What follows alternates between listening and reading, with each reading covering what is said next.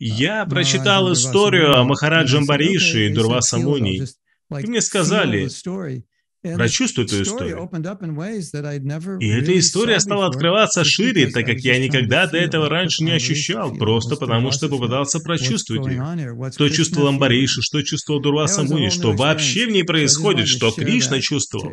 Это был совершенно новый опыт, поэтому я хотел поделиться этим со всеми, что вы можете попытаться сделать это а не просто иногда читать что-то. Просто анализируя что-то, а прочитать и почувствовать, и посмотреть, может быть, что-то новое откроется, что вы раньше не понимали, когда просто анализировали это. И это то, что случилось со мной.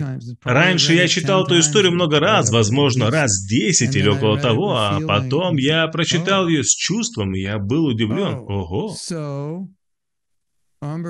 Итак, Uh, Амбариша. Дурваса пытается убить Амбаришу. А потом он ждет его там целый год, чтобы прийти и принять завтрак. Он возвращается через год. Uh, Дурваса говорит, uh, прости меня, и Амбариша говорит, нет проблем. Хорошо. Давайте позавтракаем. И поэтому, когда я прочитал это, я подумал, могли бы вы угостить завтраком того, кто недавно пытался вас убить?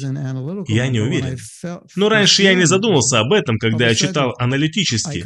Но когда я решил прочувствовать то, что читаю, но, честно сказать, я обратил внимание на многое, как, например, Амбариша угощает завтраком того, кто пытался его убить. Это неслышно для меня. Как, например, «Рабу, вы сегодня мне не улыбнулись, и у вас будут проблемы». Мы можем принять, что он не реагирует на факт покушения на его жизнь.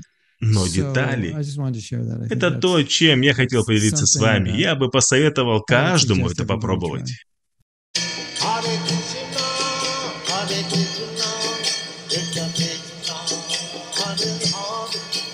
Hare Rama Ram Ram Ram Ram